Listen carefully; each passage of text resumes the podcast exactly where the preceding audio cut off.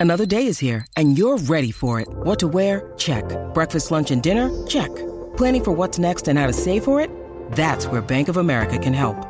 For your financial to-dos, Bank of America has experts ready to help get you closer to your goals. Get started at one of our local financial centers or 24-7 in our mobile banking app. Find a location near you at bankofamerica.com slash talk to us. What would you like the power to do? Mobile banking requires downloading the app and is only available for select devices. Message and data rates may apply. Bank of America and a member FDIC. Hello, welcome to Chronicle NUFC over on Facebook and on Twitter. Trying something new today. Joined by Mark Douglas. Mark, now the dust has settled over that performance against Southampton, obviously 2 0 defeat. How are we feeling we about feel? it? I know on Friday um, we were feeling pretty down in the dumps as, as most mm. Newcastle United fans were as well. What's your feelings on this Sunday morning about how Newcastle performed? Oh, it was it was terrible performance. I mean, in terms of where um, where it stands this season, I think it was probably as bad as the Brighton game, but probably worse because you know we'd seen Newcastle set the standards against Everton. Really, you know they they they played in that in that game. You know, in, in the manner of a team. I think the, the manner of the team that we think they can be.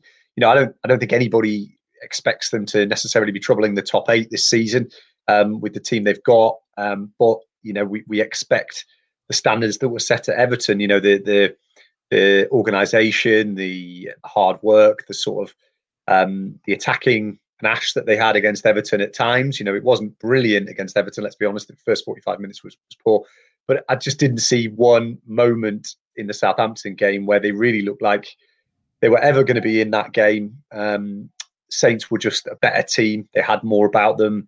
Um, they had an idea. You know, they looked like a team that had spent a year really honing the, style, the formation, and um, the philosophy that Ralph Hassan Huttle has, um, has, has now has now got there. And and I think what what really pains you a little bit more about Southampton than, than does about Everton is that that's not a team that has spent absolute fortunes in the transfer market. It's a it's a team. Let's be honest, with a manager who's I think pretty progressive, a good manager, a, a manager. Yes, who's been given time, but he's also you can see the progression there. The problem with Newcastle is that they, you know, there's one week when you can see some progression. So Everton, you know, you felt like okay, it might not be the front foot football that, um, you know, that, that I think Steve Bruce has found himself uh, hammered for for the club saying that they were going to be on the front foot. Um, when you know against Everton, it looked like they'd gone a little bit back to where they were last season.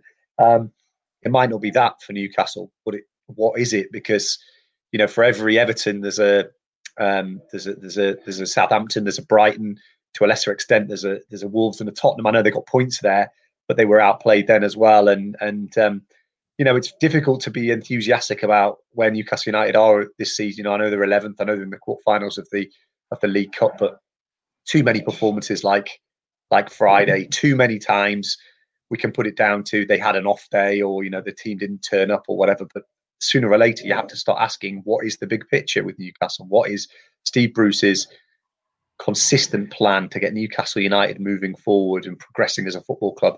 And I have to con- I have to be honest that you know and, until they start putting together a real string of a string of performances like they did against Everton, it's impossible to tell because keep changing things. You know, players keep getting moved into different positions, um, and I just don't see. I just don't see where they are heading as a football club. You know, they're not going to get relegated this season, I don't think, but they have to play much better than they did on Friday to for us to feel like they're moving forward. One of the things Steve Bruce was criticised for um, was not changing the style of play, was not changing the plan against Southampton. You know, in his comments, he said from six minutes in, we gifted them the first goal and it was a difficult night all round, which suggests that he knew, you know, that it wasn't going to plan very early on.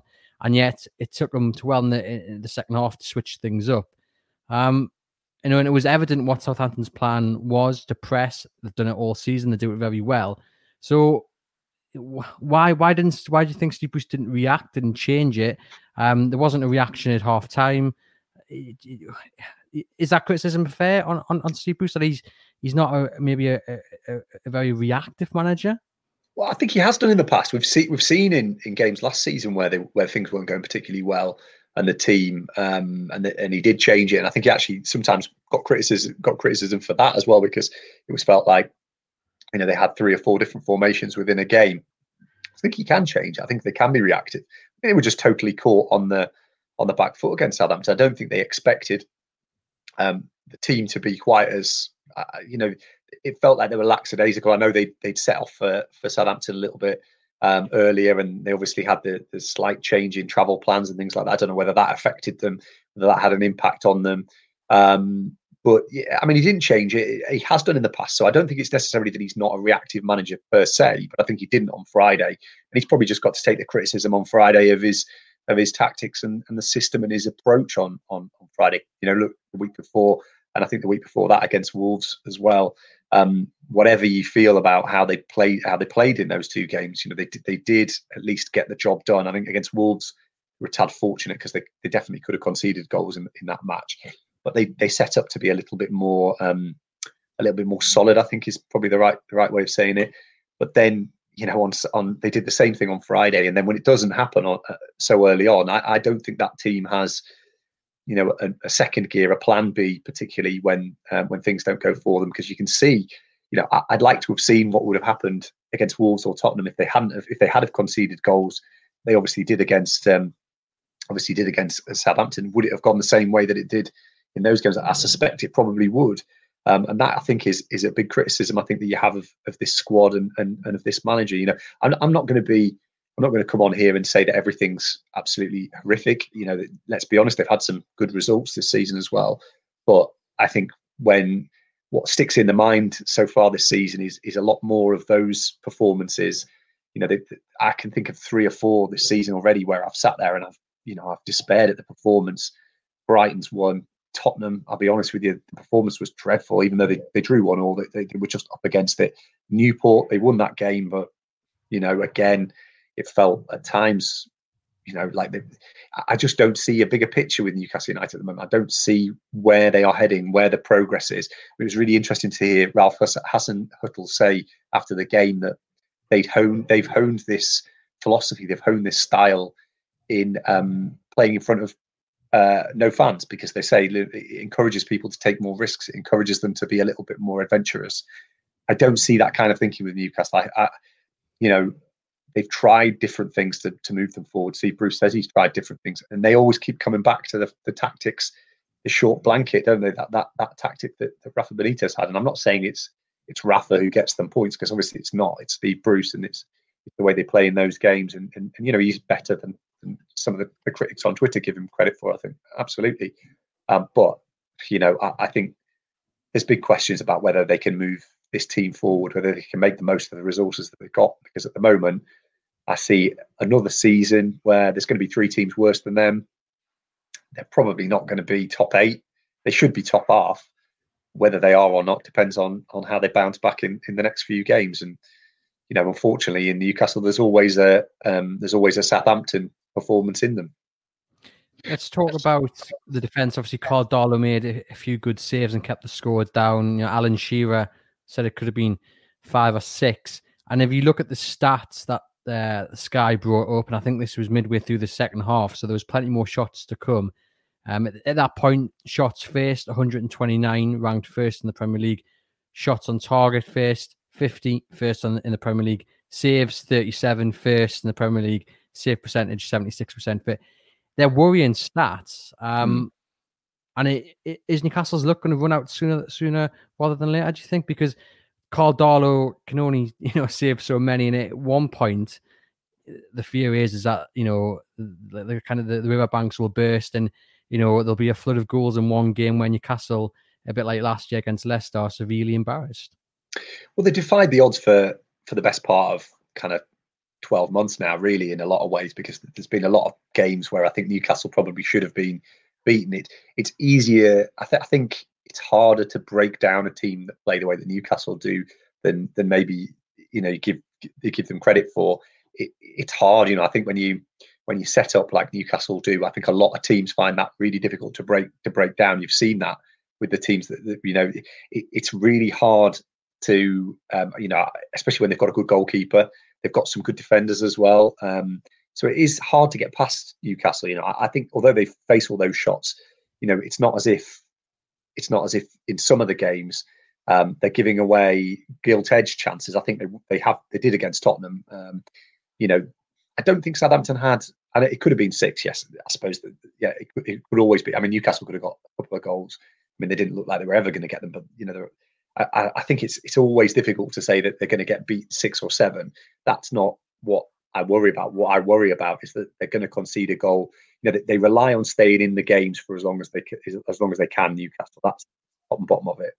Against Wolves, they didn't concede until late, so they still had a chance in that match. Against Southampton on Friday, they conceded early. Never ever looked like they were going to get back in the game. That's the problem. If you concede those chances and you concede them early, you're going to find yourself in a much harder, much harder position to try and rescue points. Um, you know, I, just feel it's unsustainable. I know, but I felt like that for 12 months. You know, how they beat Chelsea last season, for example. You know, that that still uh, that still ranks for me as one of the most improbable wins I've ever seen Newcastle United pull off. They were just absolutely up against it from the start.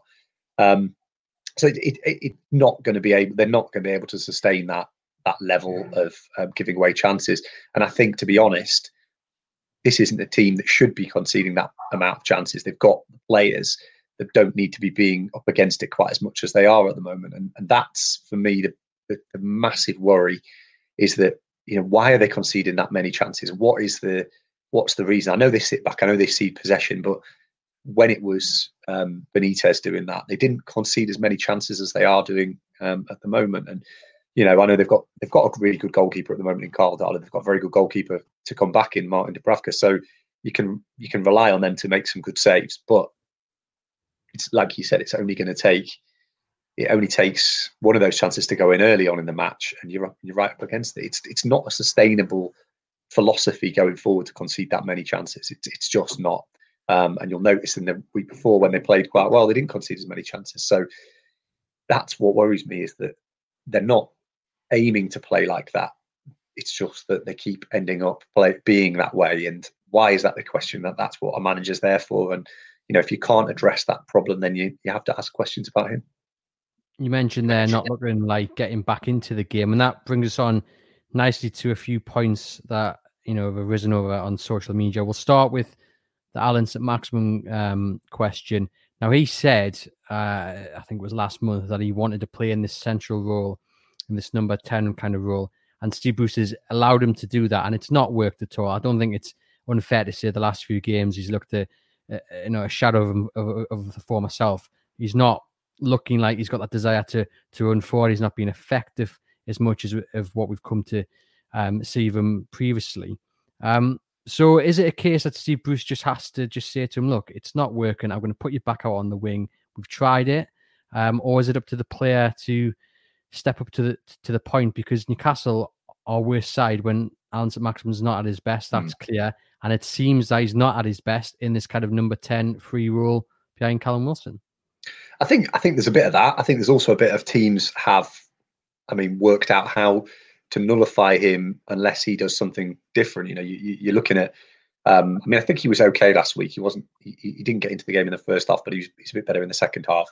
He's probably opening up a little bit more space for other players to play because he is getting. I think you can see the treatment that he's getting from opposition teams now. They are they are trying to sideline him, and, and that is something I think that he that he probably needs to address now. He he needs to work out how he's going to how he's to play when when opposition teams are set up to prevent the ball from getting to him, or or, or you know, I, I think what's happening is that opposition teams are pressing Newcastle to the point where he's not getting it in the areas where he can run into uh, into the final third to, to actually cause problems for, for opposition teams. So if they're preventing him from getting the ball in those in those areas, then he, there's not much he can do, you know, unless, like you said, he's moved into a role where he's maybe taken a little bit away from cent- the central central position. He's moved into back into the wing, and, and I think that's probably what will end up happening if he if he keeps being marginal presence. But it's probably up to him, and it's up to Newcastle to come up with a different game plan for, for Allan because you know after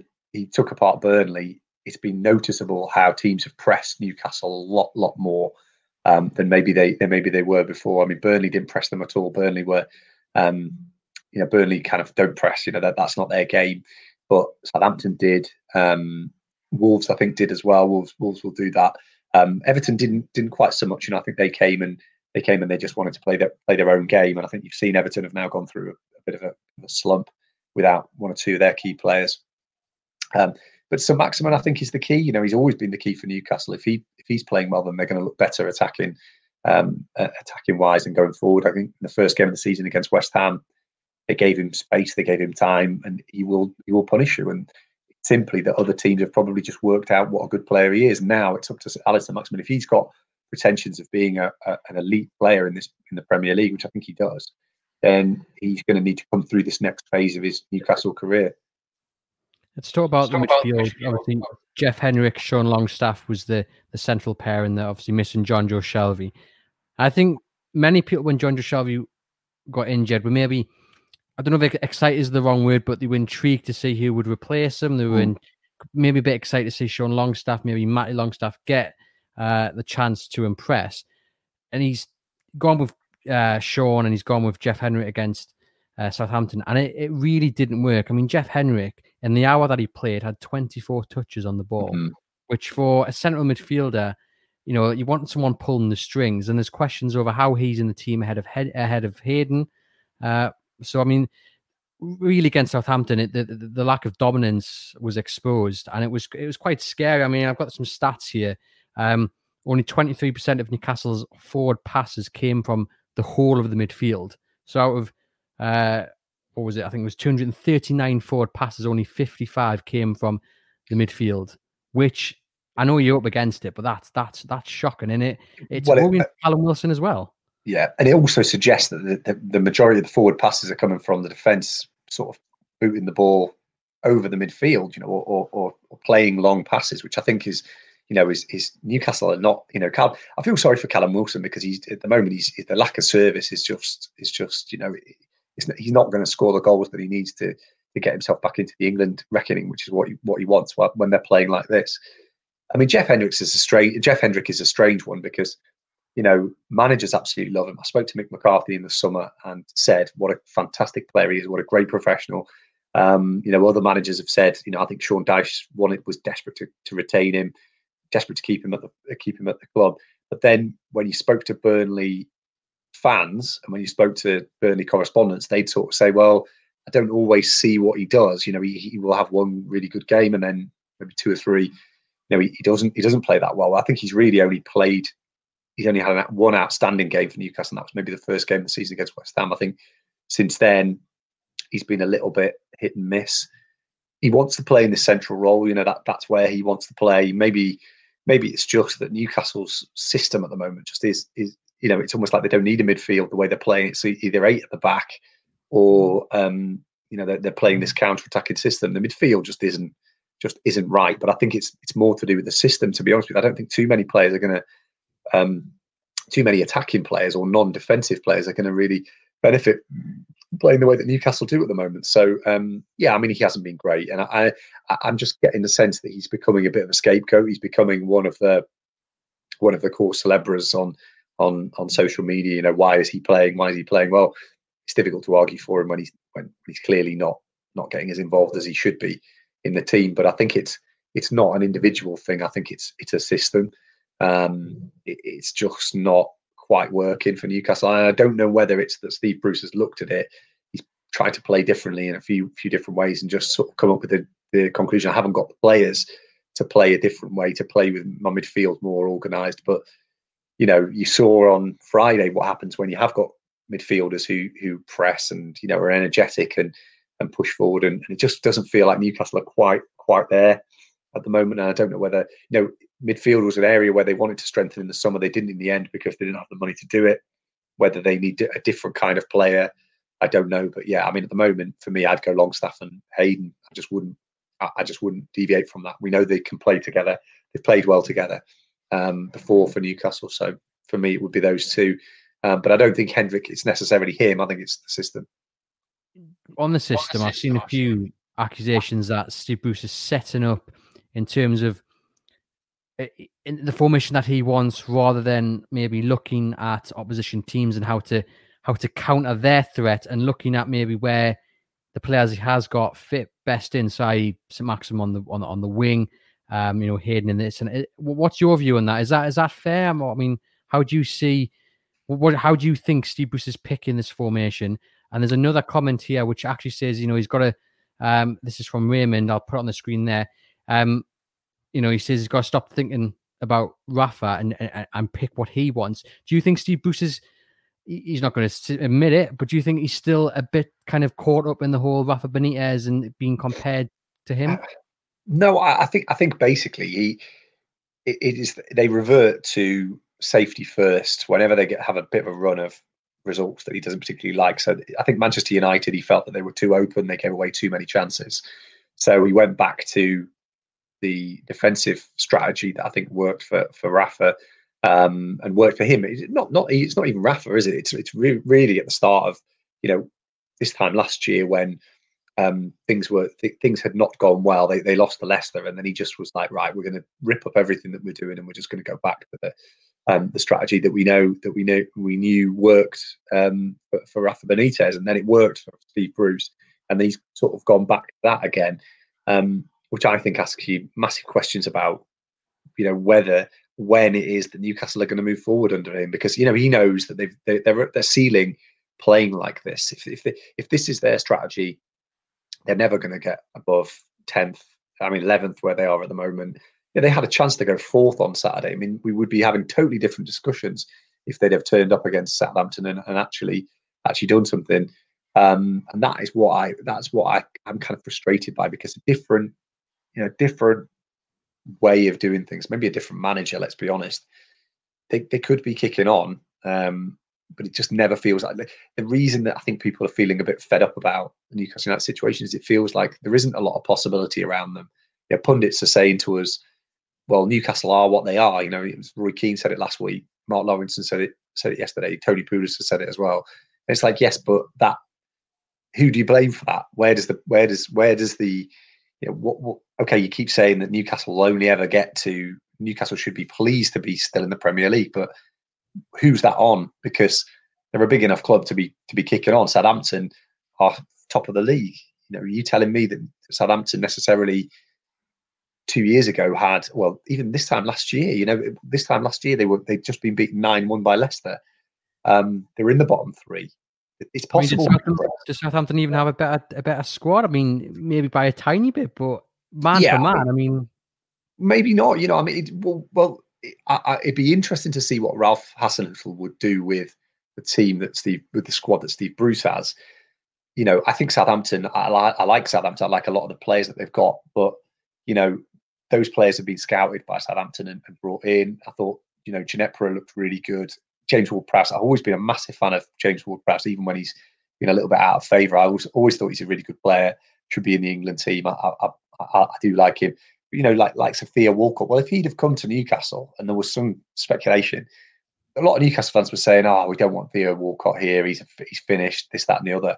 But look at him on Friday; he was absolutely outstanding. You know, it's it's not about it's not just about resources it is also about coaching it's also about having a manager who will take you forward you know and and i think in particular in lockdown you're seeing and and you know behind closed doors football you're seeing managers and the way that they coach is even more important um, because Southampton have managed to go up and up and up um, Newcastle have kind of stayed where they are. I mean, some teams have got worse. So it's not that Steve Bruce is the worst manager in the Premier League. I, I really don't believe that. Some teams have, have got worse. Some teams are struggling. Um, you know, a lot of people talked about Graham Potter after they came to Brighton, after Brighton came to St James's Park and set Newcastle aside. But you know, they're now bottom five. They've only won. That's the only game they've won this season. So we have to balance it a little bit. But I think in terms of feeling like Newcastle are an ambitious club that can move forward and excite us we're not seeing the evidence of it, and we've we've had Steve Bruce as the manager now for 15 months. So maybe the, the you know maybe the pundits are sitting there saying, "Well, what are you complaining about?" It's like, well, actually, it's surely a for, for football fans prerogative to want their team to progress. You don't just want to be in the same situation every year. Um, and you know he has had a bit of money to spend this summer, um, and he's got some good players in. So they should be doing a little bit. You know, they should at least be sort of doing a little bit more than they're doing. I mean, I can't think of too many games this season where they've been really enthralling to watch. Maybe the opening game of the season was was good. You know, Burnley they were pretty good. Everton they were good. That's three games. It's you know it shows that there's something there, doesn't it? And and not building on it. What did you make of Fabian Schär's comments? And he spoke to NUFC TV after the game. I'll read them out. Um, he was asked, you know, what what kind of went wrong. He said everything, everyone had it. I'm just going to say beep game, to be honest. And we can't continue like this. We had a good game against Everton, and then we start a game like this. For 90, 90 minutes, we didn't do enough, losing the ball early and not solid enough. We knew their strengths is to press high, and and we knew what we shouldn't do. I mean, brutal, yes. You know, fair comments. I mean, he did give uh, two of the uh, the first passes away in the first three minutes, so he didn't have the best of uh, retention of the ball himself. But brutal comments, and and you know the web the club put them out on their website as well, which I think um, surprised a few people. What did you make of them? Yeah, well, obviously at the moment, there's no players aren't speaking to independent media because of the uh, coronavirus situation. You know that they're just not um, they're not being put up after games, which you know you can kind of understand. So you know, normally I think we probably would have had a few more some good talkers in that Newcastle squad, some good good characters in there who who kind of understand what is expected of Newcastle United. Um, so fair play to the club for allowing those comments to go out. It reflected, I think, probably the mood in the dressing room. That they're not, you know, they're not shirkers in that dressing room. They're not people who shy away from criticism.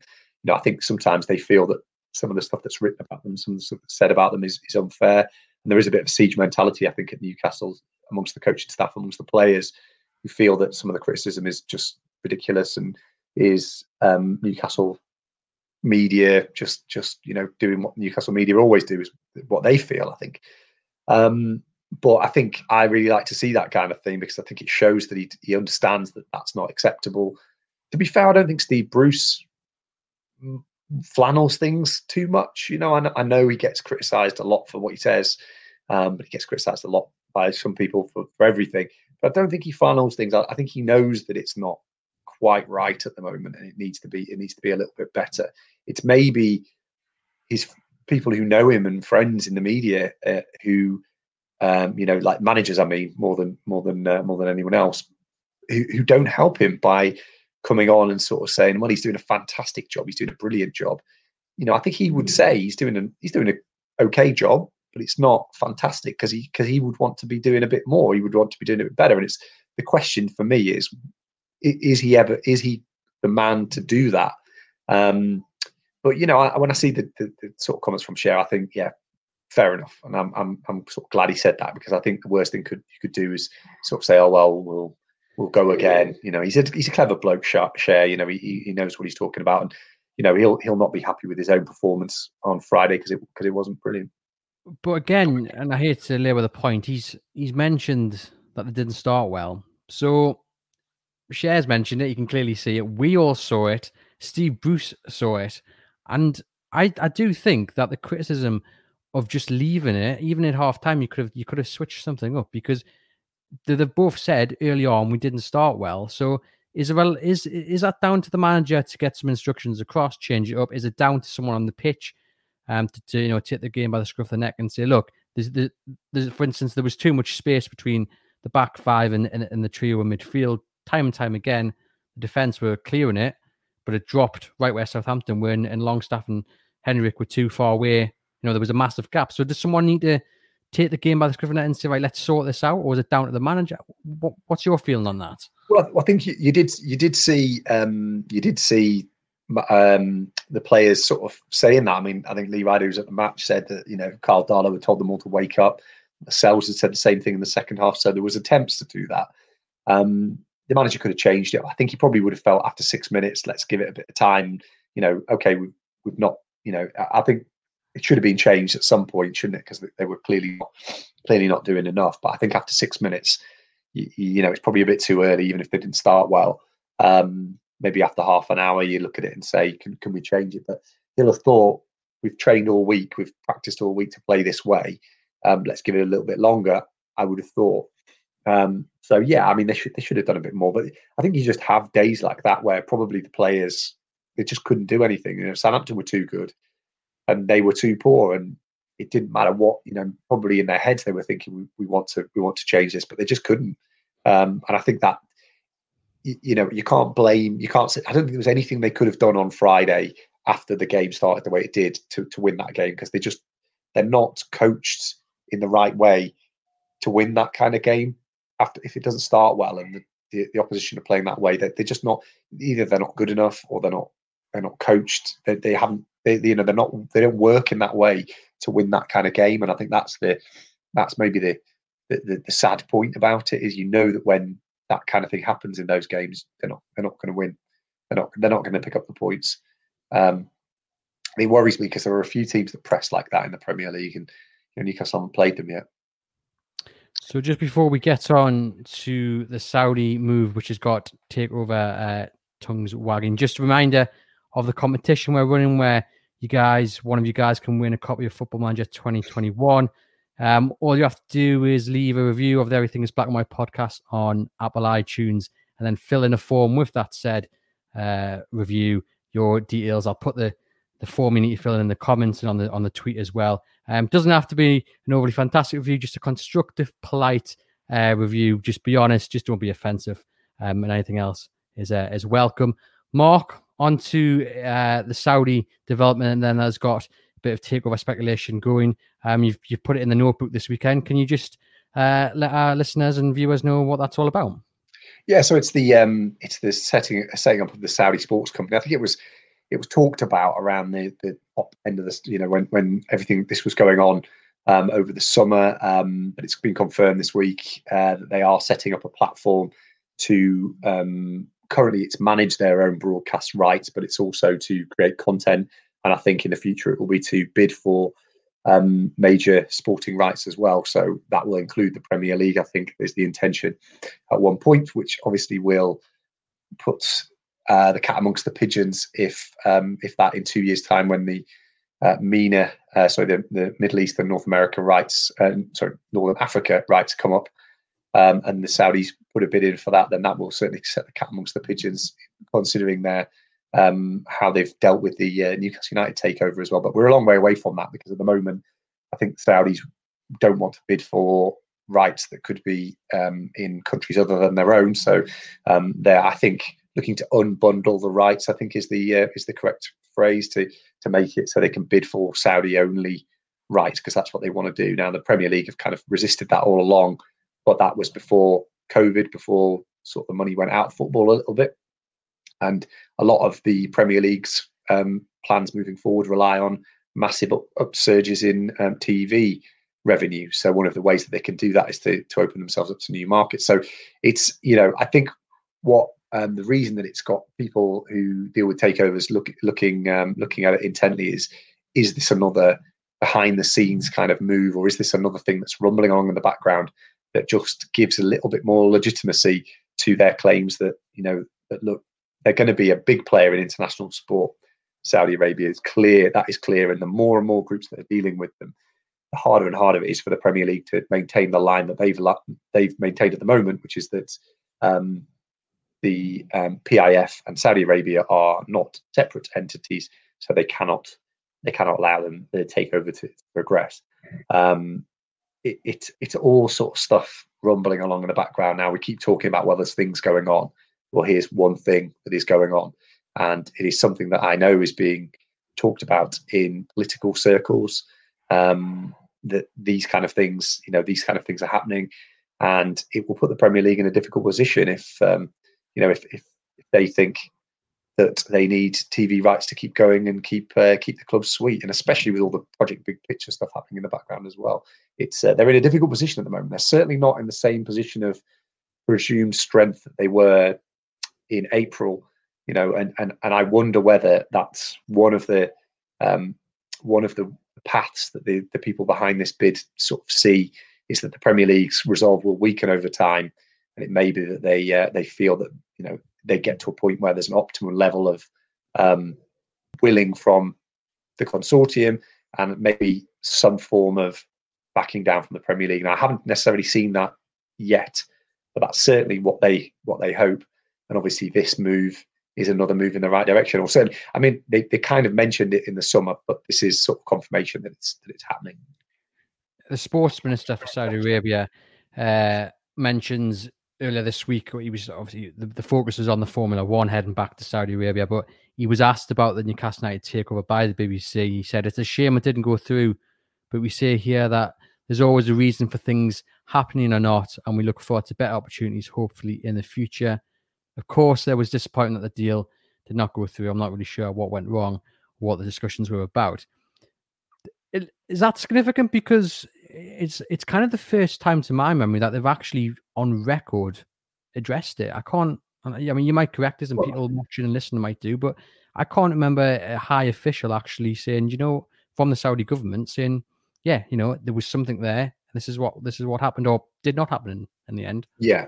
Well, of course, the it's a weird one, isn't it? Because obviously, him talking about it is is one thing, but the argument was always that the PIF and the state were separate entities. So it wouldn't have been the Saudi state who were taking over the football club. It would have been the sovereign wealth fund. So, you know, I suppose you can read it one or two ways. It doesn't exactly suggest that there is a massive degree of separation there if the uh, Saudi sports minister is talking about it. But obviously, they would have had, you know, it would have been a big, big thing for for Saudi Arabia um, if if they had been allowed to take over Newcastle United. I think, you know, it's clear that for me at the moment. So so the noises around PIF are that I think the Saudi Saudi um, people feel pretty annoyed about the fact that it's not gone through. Um, there's a great deal of hurt. I've been told that, about the way that they were dealt with. They don't think they were dealt with properly by the Premier League. Um, there's been a lot of representations made to um, government about that and to, to individuals. I think about that as well. And um, you know, at the moment, they're they're they're sort of they've stepped away and, and they're they're not having a, a frontline um, presence in this co- in the consortium anymore. That you know, it, it, the, the, moves that are being made by the consortium are being made by the people who we all know about. You know, the Jamie Reubens of this world and the um, Amanda Staveley, and see her husband's been very vocal on on Twitter in the last few weeks as well, and Mike Ashley as well, obviously. So Saudi aren't really involved anymore. They've kind of they're, they're not involved, but they are sort of monitoring what's going on. I think it's fair to say behind the scenes, and, and they, you know, they are willing to be to be called up again. Um, so at some point, you know, they feel like if if if can if there is a route forward, they are willing to get plugged back into this takeover again. But at the same time, you know, I don't know how long they'll just wait um, because, as I mentioned in the piece today as well, you know, there are other clubs and other countries where their their finances are being are being sought and they are being courted by other clubs all the time. So, you know, it's not going to be resolved quickly. But I think they're willing to wait for a while. Um, whether that you know whether that that wait is um, indefinite, I'm not I'm not sure. So we probably haven't moved forward really as much as we might. But you know there are things going on behind the scenes, and I think probably the right thing to do is just wait and see what what happens with that. But this is obviously one of those things that's certainly been mentioned to me as something that you know to watch and to keep an eye on.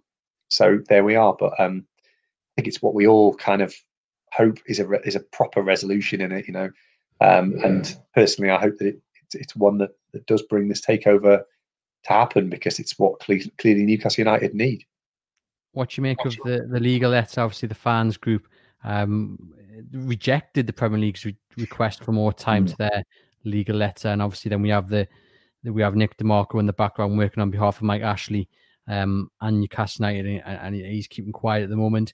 Um, what's your view on, on those two elements of, of this takeover? Well, the fans' letter is obviously something that um, is, you know, it's, it's, obviously an attempt by supporters, by a couple of supporters, to to force the process into the open, and you know, I sort of commend them for for doing that. It's better to do something than do nothing if you feel really strongly about it. Um, I don't see how that would necessarily facilitate the takeover to happen. Full stop. Um, and you know, I think I've probably still got quite a few questions about that move. I think it's been billed as something that's going to um, force the Premier League's hand and things like that. I'm not sure it's necessarily that simple. It feels like if it was that simple, people would be doing that kind of thing all the time, you know. And, and, and it's obviously extremely expensive to, to start a case against the Premier League. So it'd be interesting to see where the where the funding was coming from for that, because I think I, I think I'm right in saying that the group that are behind it did actually try and um, crowdfund some money for a similar thing um, through the war fund. I think there was, I think there's some connection there. I'm not, I'm not 100 percent sure that, there is, but I think that that that was the case. So, kind of what's changed and why have they now?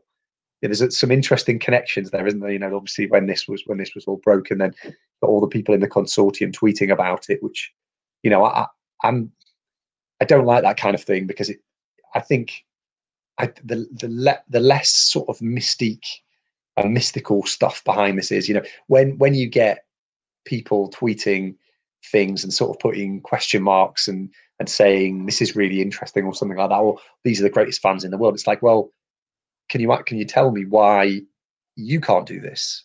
What if it's something that that is so important to this and will help the takeover? Why aren't you doing it? Why aren't there?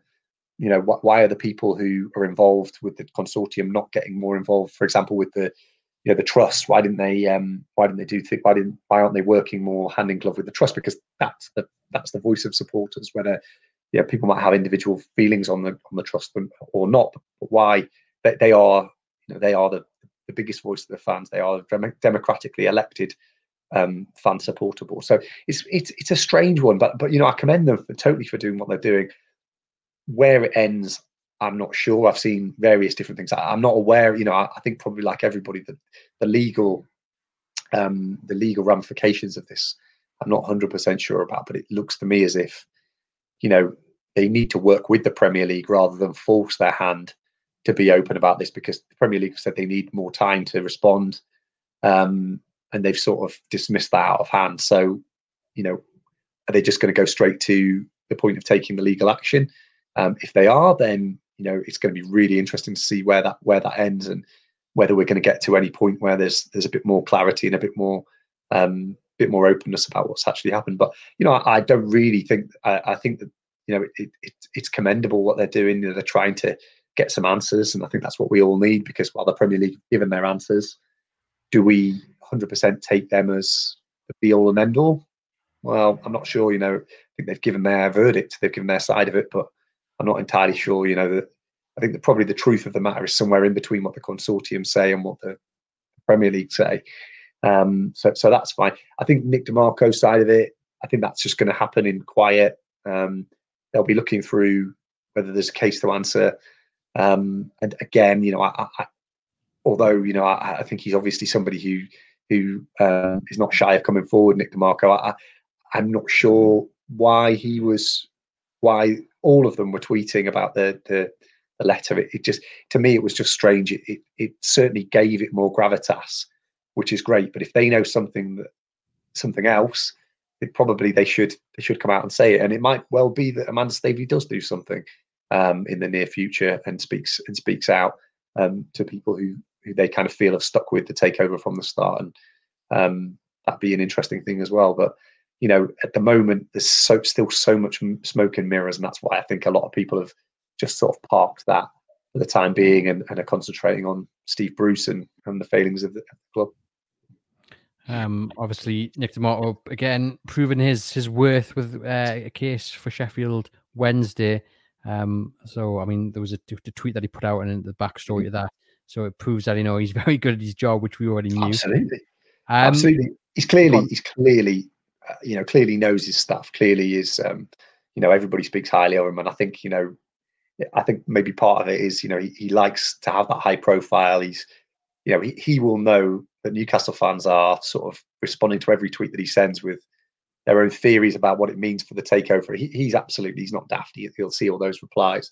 I think he'll hope that one day down the line, when the takeover actually happens, if it happens, and if he's had a part in it, he'll be able to kind of share the joke and, and know that he'll he'll never have to he'll never have to buy a pint in Newcastle, will he? If uh, if it comes off, or or a bread roll, or um, yeah, or bread. Just to finish, then, um, Bin Zayed Group looking like yeah. they're about to buy Derby. I mean, it's been passed by the EFL. What what what do you wow. make of that? Well, it's in things you didn't think were going to happen. Um, it's 2020 Come on. Interesting. Bin Zayed were, let's put it this way. I, let's let's put it this way. I hope that the mistakes that they made around the Newcastle United takeover, they've kind of corrected to do with Derby because there was too much there was too much amateurism amateurism I think is that the right word around their first bid. I, you know, we all know, you know, Neil Mitchell's a friend of the Chronicle, um, and he has met and met the guys from Bin and has sworn to me that he's seen papers, he's seen legal contract, like legal um, dealings or legal contracts that they had ready to go for Newcastle. They were they had some really exciting plans for the club, and they did have the money. is is is what is what they said. They did have the money to do it. Um, but at the time, I remember there was a massive. As soon as the story broke, there was a massive amount of skepticism that came out about it from the Middle East end, from people around the Premier League. You know, they they'd said that they were in the, the owners and directors test, but they they weren't. Simply, they weren't. It just wasn't true. Um, and I remember having copious arguments with people over the that summer about where the Bin Zayed group were, and they were obviously convinced that they were much further on than they actually were. So, you know, I kind of wrote them off massively because I just, you know, why would you lie about it? Why would you say, you know, the one thing about this consortium is they, they got to owners and directors. It was never like that. You know, people say, oh, well, there was so much publicity around it, but there wasn't. You know, they didn't really talk about it until they got to owners and directors. It shut off from between January and April, but we, what we had with Bin Zayed was, you know, just amateurism from the start. You know, the, the, the MD kid wise WhatsApp getting leaked and then talking to fans. It just wasn't the way that a multi-million pound deal was was going to be done. They turn up at Derby. There's been none of the same thing at Derby. So fair play. They must have learned their lessons from from that as well.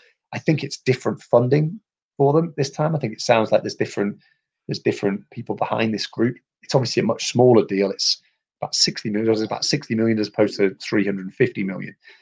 So they've clearly they've clearly done their homework and and you know I wish them well, but I, am not sure it's the multi-billion pound kind of deal that Newcastle would have got with the Saudis.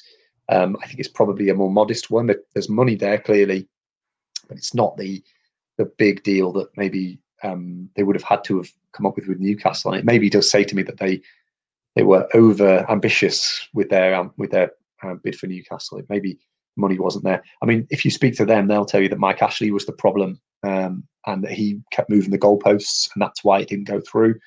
Um, but you know, it's obviously like everything takeover wise, it's there's very different. There's very different viewpoints depending on who you speak to, and I'll watch what happens at Derby with with um, with a lot of interest because you know it could have been Newcastle.